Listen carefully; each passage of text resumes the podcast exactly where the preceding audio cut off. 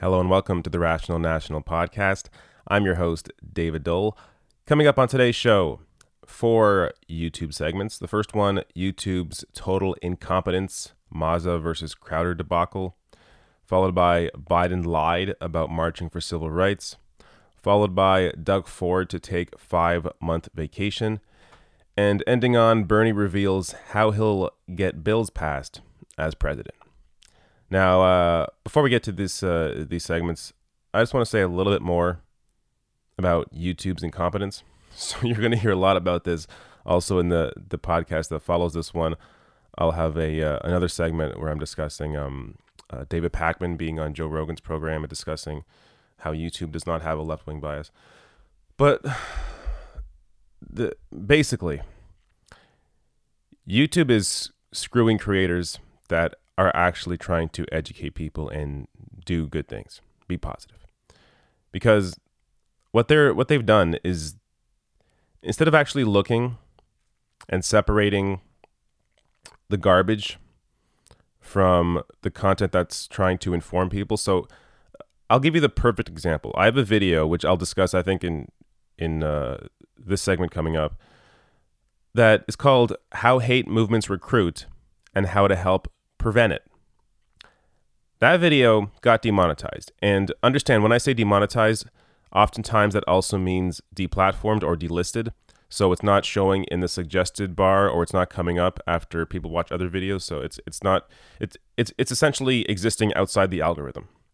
And these videos, so because of that, they get less views than other videos do. So for me, it's not even necessarily about making money off these videos. That's important, obviously, to be able to make a living, but I also have Patreon, so it's not like it's the end of the world if one of these videos get demonetized. But if less people are seeing it, well, what does that do?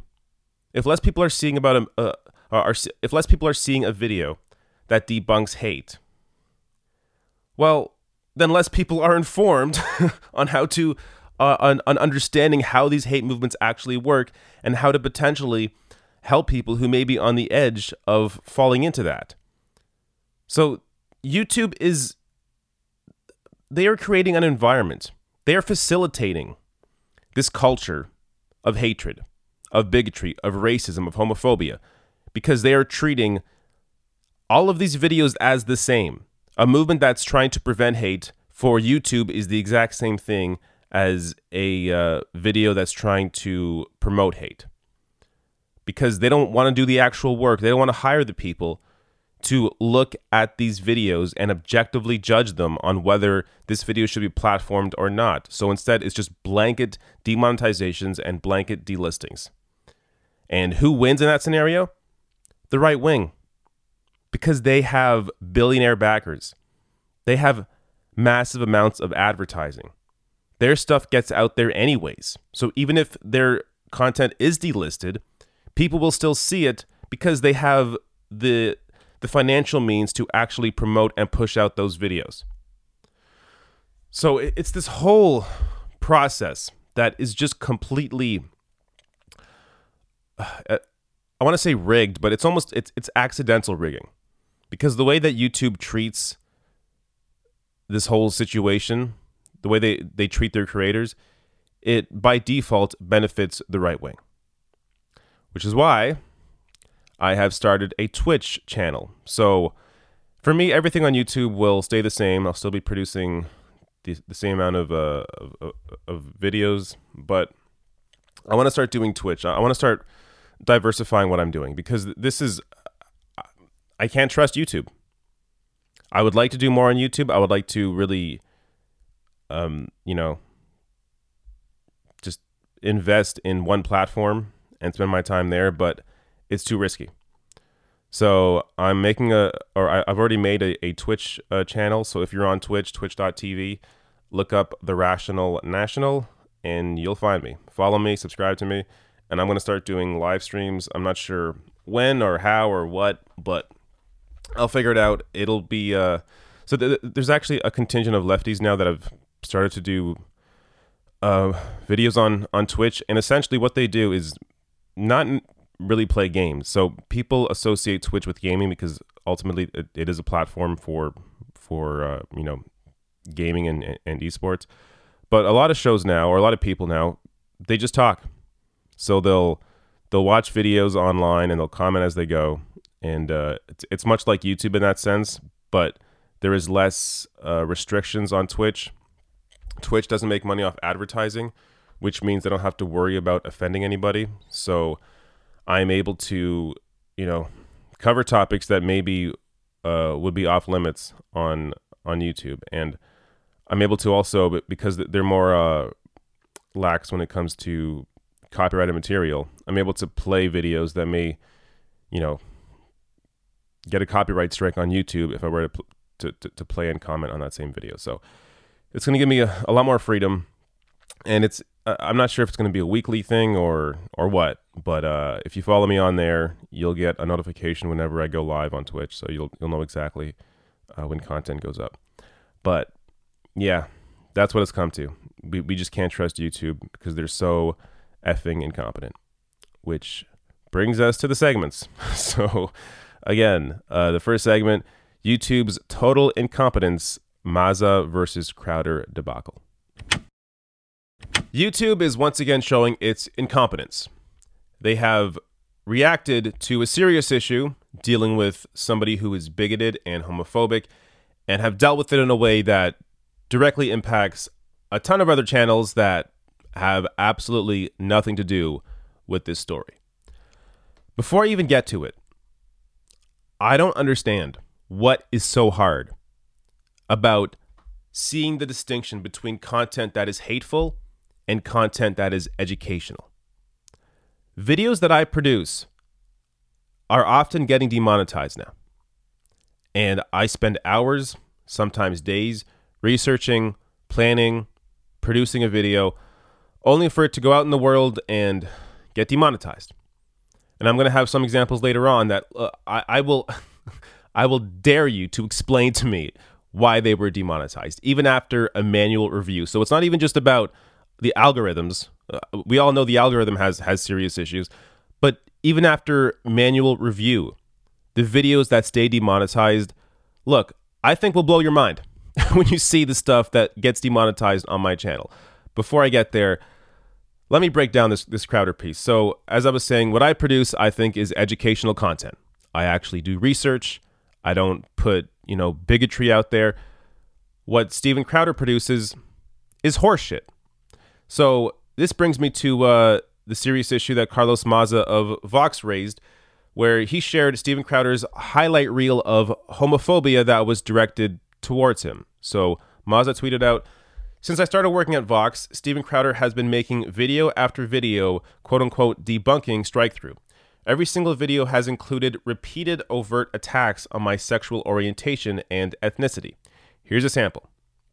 Now, I'm not going to play the video. I think a lot of you have uh, already seen it, but I'll link to it below my video if you want to see this highlight reel of homophobia. But let me continue on with uh, Carlos's uh, tweets. I've been called an anchor baby, a lipsy queer, a Mexican, etc. These videos get millions of views on YouTube. Every time one gets uh, posted, I wake up to a wall of homophobic and racist abuse on Instagram and Twitter. That being said, I'm not mad at Crowder. There will always be monsters in the world. I'm fucking pissed at YouTube which claims to support its LGBT creators and has explicit policies against harassment and bullying. So I'll get deeper into uh, YouTube's terms of service later on in the video, but essentially, he's right. And on top of that, uh, Carlos has also been doxxed by Crowder's audience. So he posted a screenshot of tons of text messages from uh, Crowder, uh, apparently Crowder supporters referencing Steven Crowder in the text messages. So he was doxxed by the audience as well. Now, it's harder to put that on Steven Crowder, but understand that's that's what happens when you allow this sort of personal attacks uh, and bigotry to take place on uh, on YouTube. Now, if you're Carlos Maza here, what are you supposed to do? I mean, there are re- repeated personal attacks on his sexuality that ha- were not dealt with by YouTube. Is he supposed to just be silent about that? Just allow it to continue? No. He discussed it. So anybody blaming Carlos Maza for how incompetent YouTube has been in dealing with this, you're being ridiculous. Carlos Maza did what he should be doing, and uh, which is discussing these attacks publicly and shedding light on them and showing how incompetent YouTube is. Now, even apart from that, let's say you don't care at all about Carlos Maza being attacked. You don't care at all about him. Think about the impact on society. Steven Crowder has almost 4 million subscribers. When he's putting videos out there, laughing, making jokes of somebody or uh, about somebody because they're gay, personally attacking them in those jokes because they're gay. Crowder's audience, I assume, is largely kids and teens. I mean, I, I look, maybe there are uh, adults out there that find this shit funny, but I was watching it and I, I'm thinking to myself, this is like straight out of grade seven when it was for me the year 1997. And maybe back then I would have found some of this stuff funny. But since then, us as a society and me as a person have grown. And we understand now this shit is harmful. This has a serious impact on culture, on society, on kids. So for you to think it's okay for Crowder to be out here making fun of somebody because they're because they're gay, understand the impact that that has on our actual culture. So the inverse of that, in case you're completely ignorant of how this kind of content influences people, the inverse of that is a show like Will and Grace. So a show that honestly I never cared for, but millions people or millions of people watched, and it had a real impact on uh, marriage equality. It not only helped change VP Joe Biden's mind on gay marriage, ultimately getting him and Obama to support it, Will and Grace also helped change America's mind, normalizing gay relationships for millions who were once completely ignorant. And that's just one of many examples. So I pulled out Will and Grace because it's it's referenced often, but it should be obvious that television has an impact on people, has an impact on society. That should be obvious. I mean, all you got to do is look at cable news. Cable news forms the entire conversation around news and politics. So, yes, television has an impact on society. But what's happening now is that because it's no longer the early 2000s, YouTube and the internet as a whole has more and more of an impact on society. So, the impact that television has is becoming less and less and less, and the impact that the internet and places like YouTube or Facebook have is is having more and more and more of an impact. Which is why it matters when Steven Crowder's out there pushing homophobia as being funny. Now, people will often say, because I hear this quite a bit, you just got to fight the bad ideas with good ideas. We're on we're all on equal uh, unequal playing field here. If you just fight the bad ideas with the good ideas, the good ideas will win. Now, look, there is some truth in that. That's why I cover people like Steven Crowder or Ben Shapiro or, or Dave Rubin and debunk them because it's important to uh, debunk their propaganda. But it's also important to point out that we are not on a level playing field here. So, Steven Crowder and other right wingers like him are funded by billionaires. All you got to do is look at how much money they spend on Facebook ads. So, when you look this up, Steven Crowder, in just a year, on his own personal Facebook page, spent $24,000 on Facebook ads alone. So, look, we don't have the data on YouTube ads or any other kinds of ads. I don't know how much they spend there. So, just looking at Facebook alone, Crowder spent $24,000. His uh, show, Louder with Crowder, spent even more $91,000 on Facebook ads in a year. And ask yourself how many ads have you seen on YouTube about left wing channels? Have you seen any? Because I've never seen one.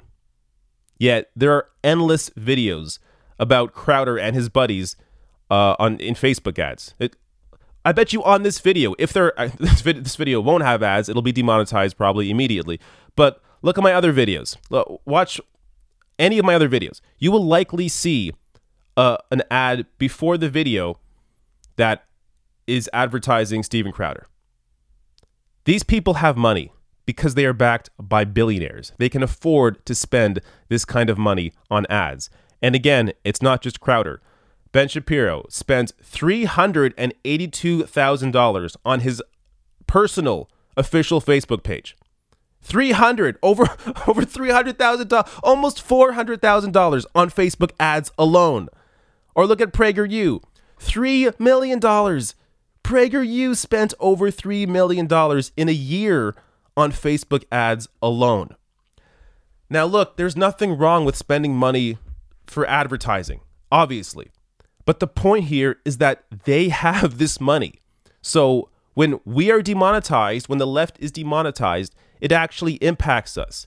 When they're demonetized, it doesn't matter. They have money anyways. I mean, I'll prove it to you. Look at my channel. I spent nothing on Facebook ads, no money at all, because obviously I can't. The Humanist Report, no money on Facebook ads. Secular Talk, no money on Facebook ads. The Majority Report, no money on Facebook ads. I mean, I can go on and on and on. The only left wing channel that I was able to uh, find that spent anything on Facebook ads was the Young Turks. But that money was almost all from crowdfunding for an anti Ted Cruz ad that they publicly raised money for with that intention.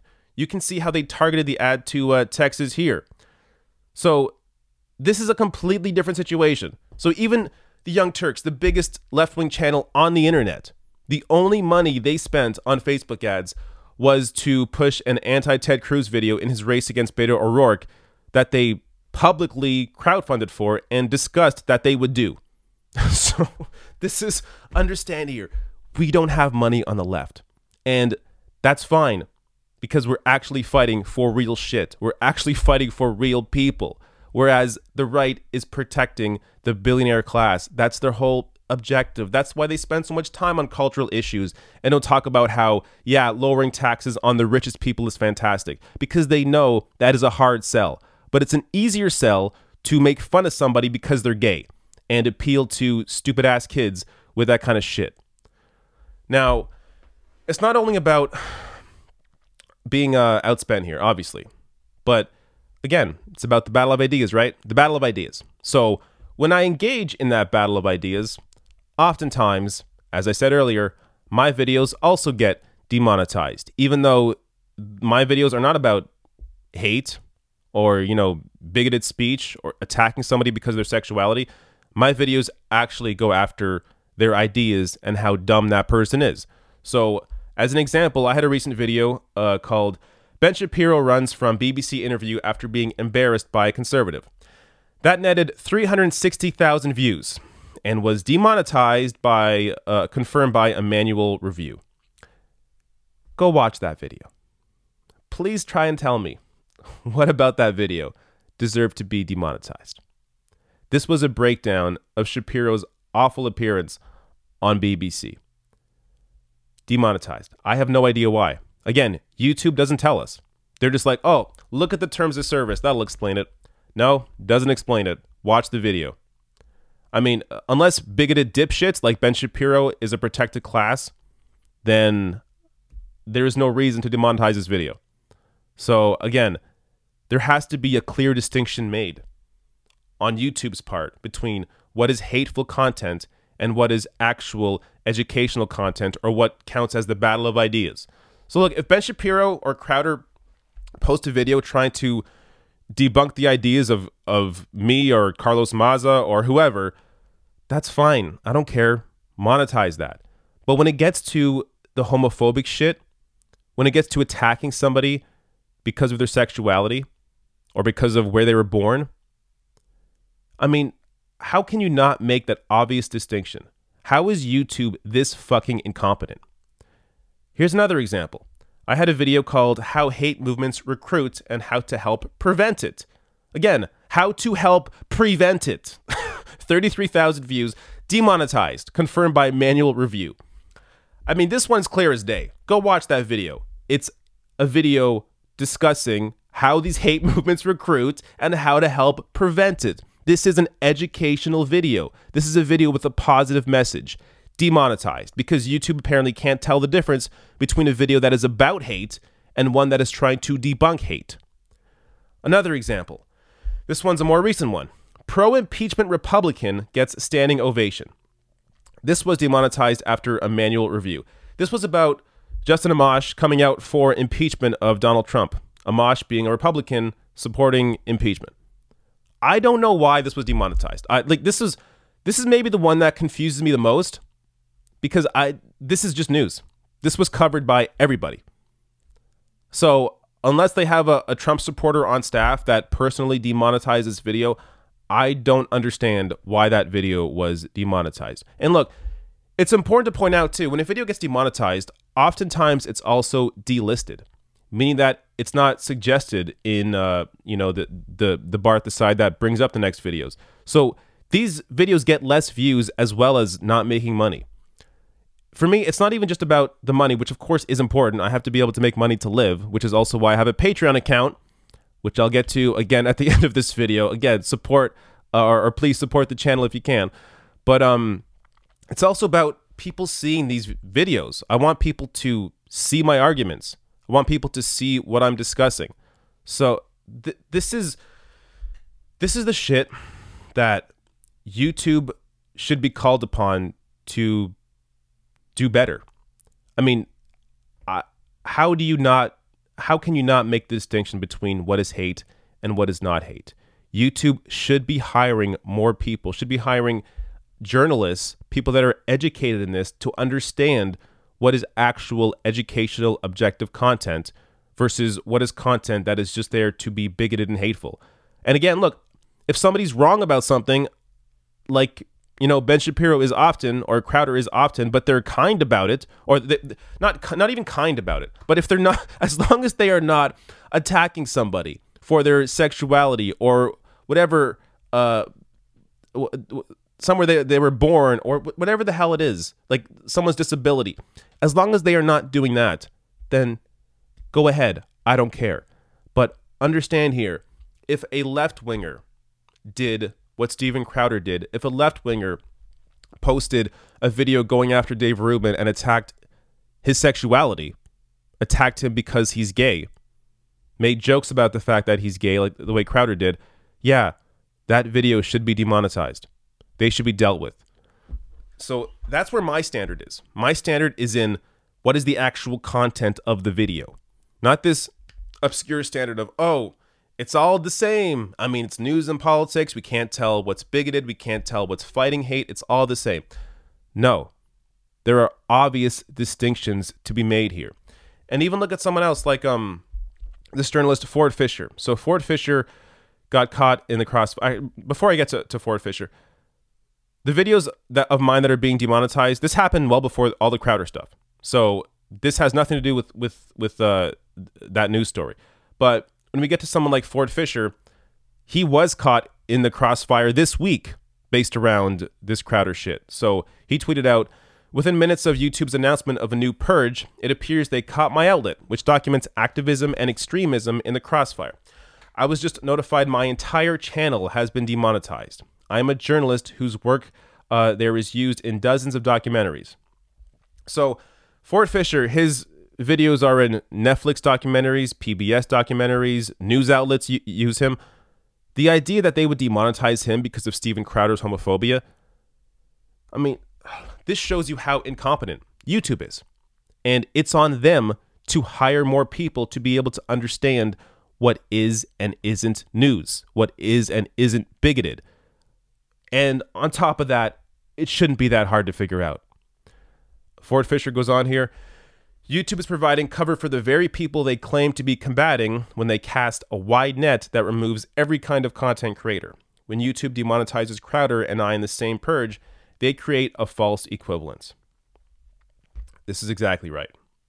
YouTube needs to be held accountable for being this fucking incompetent, for not being able to tell Ford Fischer, who is clearly a, a, a, a journalist producing content for documentaries, can't tell that.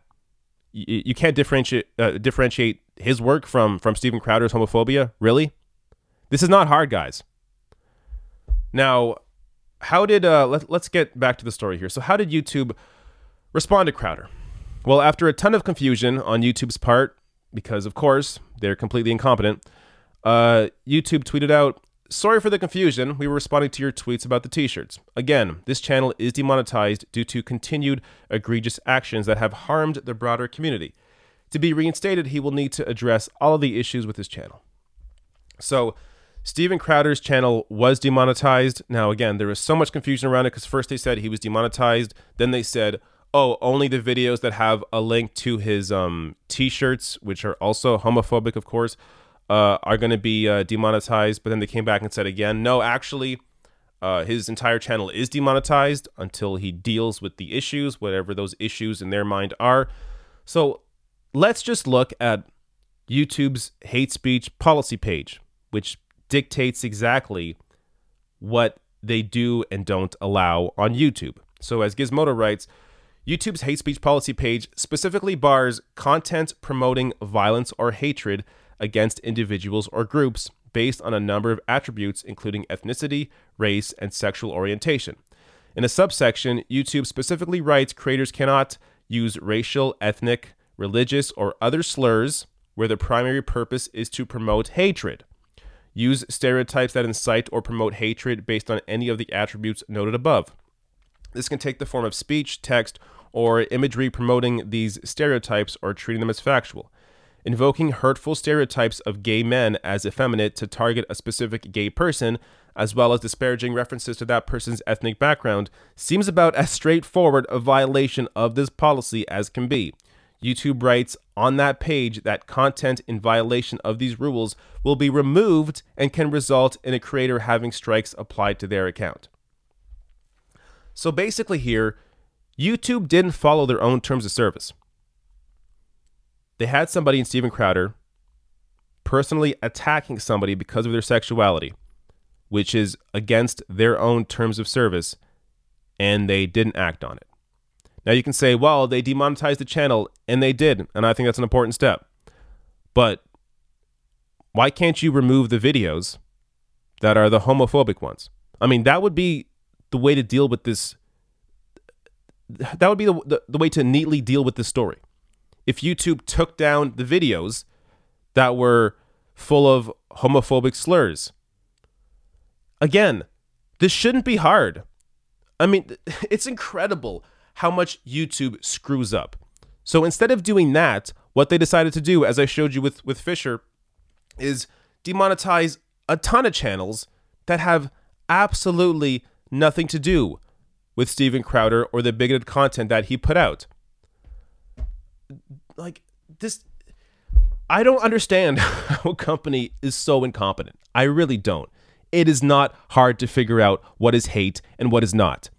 Now, again, this is the principle that should be applied.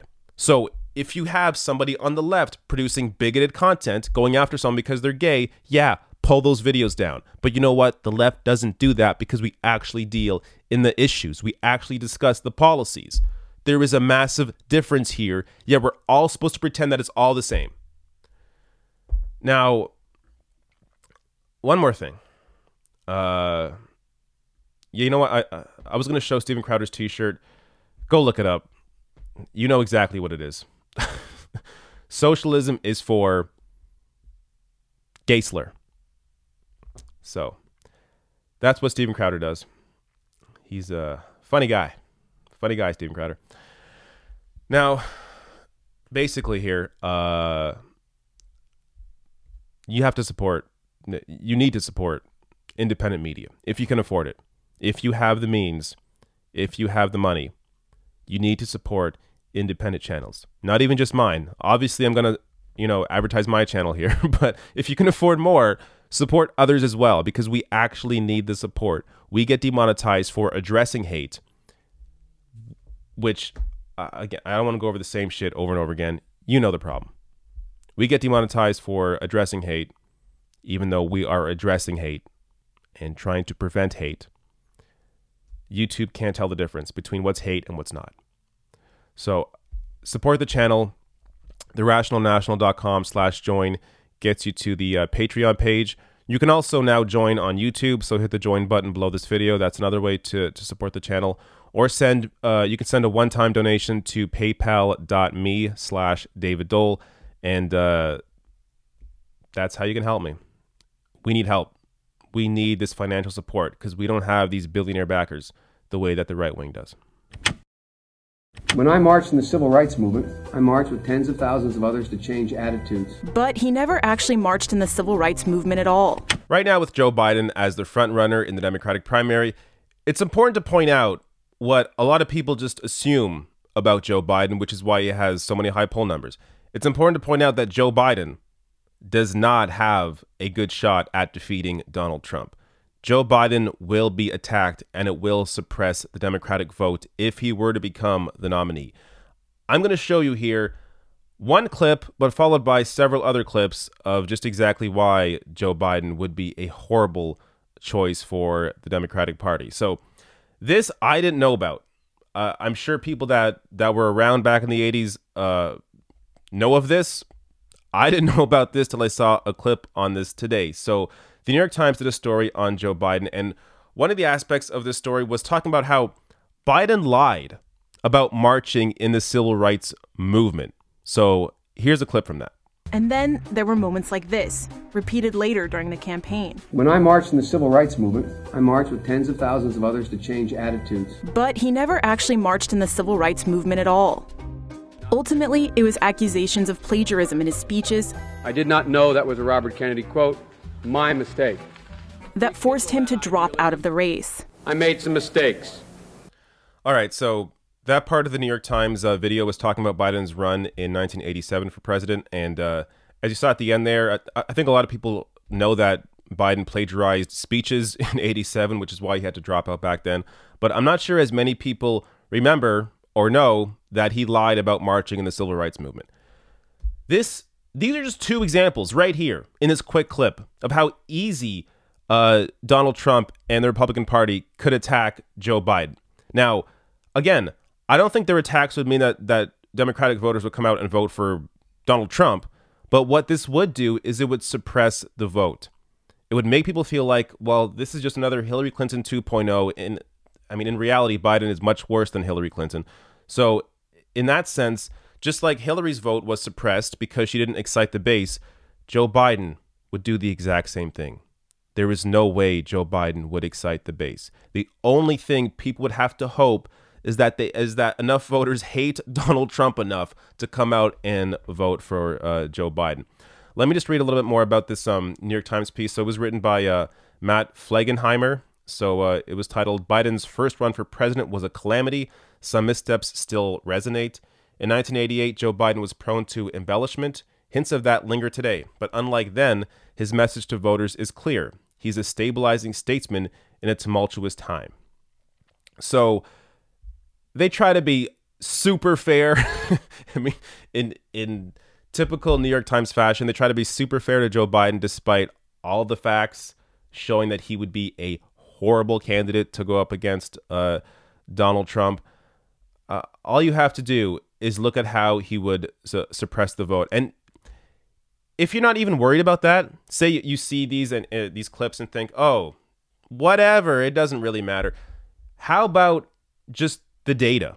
I mean, there is uh, 70 years of data compiled by a, Thomas Piketty paper that explains how these parties or politicians worldwide, not just in America, should be trying to speak to actual issues affecting real people and speak uh, against the uh, establishment, be it the corporate establishment or the political establishment or the media establishment. So let me just give you a headline of this piece from Salon that I went deeper into in a previous video. But um, Salon says here there is hard data that shows a centrist Democrat would be a losing candidate. Economist Thomas Piketty wrote a paper about this in 2018, though the Democrats paid no attention. So again, I went deeper into this uh, article in a, a, previous video. I'll link to it uh, above. But essentially, whether you look at policy issues or Biden as a politician, his, his past 40 years, this is not somebody you want to put up as the Democratic nominee. There is a very good chance that he would not be able to get out the vote to beat Donald Trump. Now, before I go here, I have to show this compilation of clips. So I think this was put together by uh, Walter Bragman on uh, on Twitter. He tweeted this video out, and it shows you all the content that conservatives have to work with if Biden were to be the nominee. I like the idea they keep in jail longer. I'm the guy that wrote the bill requiring federal judges to keep people in jail 100% of the time for which they're sentenced. Whatever happened to that old conservative discipline about paying for what you spend? When I argued that we should freeze federal spending, I meant Social Security as well. I meant Medicare and Medicaid. I meant veterans benefits. I meant every single solitary thing in the government. And I not only tried it once, I tried it twice, I tried it a third time, and I tried it a fourth time. Paul Ryan was correct when he did the tax code. What's the first thing he decided we had to go after? Social Security and Medicare. You cannot go to a 7 Eleven or a Dunkin' Donuts unless you have a slight Indian accent. I actually like Dick Cheney for real. I, I get on with him. I think he's a decent man. I'll vote for this because we should be support compelling Iraq to make good on its obligations to the United Nations. President Bush did not lash out precipitously at Iraq after 9 11. At each pivotal moment, he has chosen a course of moderation and deliberation, and I believe he will continue to do so. I spent last summer going through the black sections of my town, holding rallies in parks, trying to get black men to understand it's not unmanly to wear a condom. In the community, and the community's engaged in denial. They're engaged in denial. No one wants to talk about it in the community and we do not have enough leaders in the community and outside the community. That cadre of young people born out of wedlock, without parents, without supervision, without any structure, without any conscience developing, because they literally have not been socialized. Madam President, we have predators on our streets. We have no choice but to take them out of society. The younger generation now tells me how tough things are. Give me a break. No, no. I have no empathy for it. We'll continue to stand against the biased resolutions and attempts to delegitimize Israel at the United Nations. Trans Pacific Partnership is perhaps the most ambitious trade negotiation underway in the world. All right. I mean, that should speak for itself. So, in those series of clips, you, you see uh, Biden as the architect of the crime bill, uh, discussing cutting Social Security and Medicare, making weird racial comments, supporting the Iraq War, uh, him liking Cheney. I mean, and that wasn't even everything. There was more in there, and there's mo- there's more that exists out in the world on Joe Biden. He would suppress the vote. I mean, criticizing millennials, that's all. You, have a commercial like that. Release a, a, a YouTube ad where Biden is criticizing millennials. How many millennials do you think are going to come out and vote for Joe Biden? So understand here, this would be the worst choice for the Democratic Party. His support, I assume, I keep assuming, or I keep hoping that it will go down after the debates, but nothing's a guarantee if his name recognition carries him like it is right now and his attachment to Obama carries him like it appears to be right now, the Democratic Party could be up for uh, a terrible time come 2020. Ontario Premier Doug Ford is taking a five month vacation, or, in politically correct terms, Ford government to adjourn Ontario legislature until after the federal election. Ah, yes, skipping the federal election, are we, Doug? Well, more on that in a minute. First, what is the Ford government saying about this? What is their excuse? Well, here's what they say. Quote, since June 7th, 2018, the Ontario government has moved at an unprecedented pace. The government also touted its legislative accomplishments over the last year, including passing 18 bills, adding new jobs, and fulfilling many of its platform commitments. Yes, Doug Ford and his platform commitments, like freezing the minimum wage and rolling back labor reforms, including canceling two paid sick days.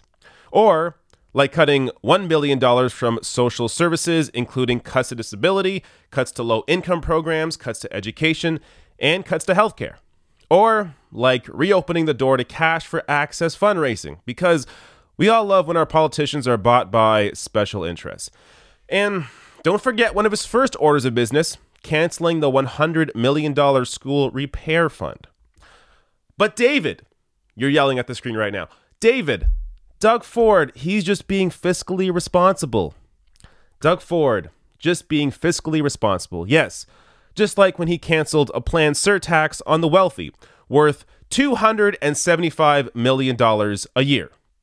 So, $100 million school repair fund, $275 million a year for the wealthy.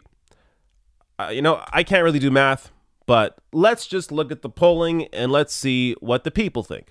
So, looking at a recent poll, the impressions of Doug Ford in Canada as a whole is 55% negative. And uh, looking at Ontario, 61% negative. It hasn't even been a year. And the majority of people do not like Doug Ford. This is the reason Doug Ford is taking an extended vacation. Andrew Scheer and his Conservative Party, his federal Conservative Party, wants to win an election this year. And they don't want Doug Ford to be one of the major faces of conservatism in Canada. So Doug Ford is taking an extended vacation as to as to uh, not hurt Andrew Scheer's chances in the election. That's what's going on. This government, if you can tell, when I cover Doug Ford, I uh, get a little crazy because this is. I have to laugh about how absurd this entire year has been. The crap that Doug Ford has been shoveling out there. I, I guess the one silver lining here is that the majority of people recognize that Doug Ford is a fraud, recognize that this is a man who was born into wealth, born into privilege, inherited his money, inherited his business, inherited his connections. Don't forget, his dad was also an MPP. So, Doug Ford has never had to deal with any actual struggle his entire life. At least not struggle in in the terms of wealthy versus people that don't have any money. So, Doug Ford, because of his very narrow pers- uh, perspective on life, has a very narrow perspective when it comes to policy when it comes to stripping back labor reforms, when it comes to freezing wages.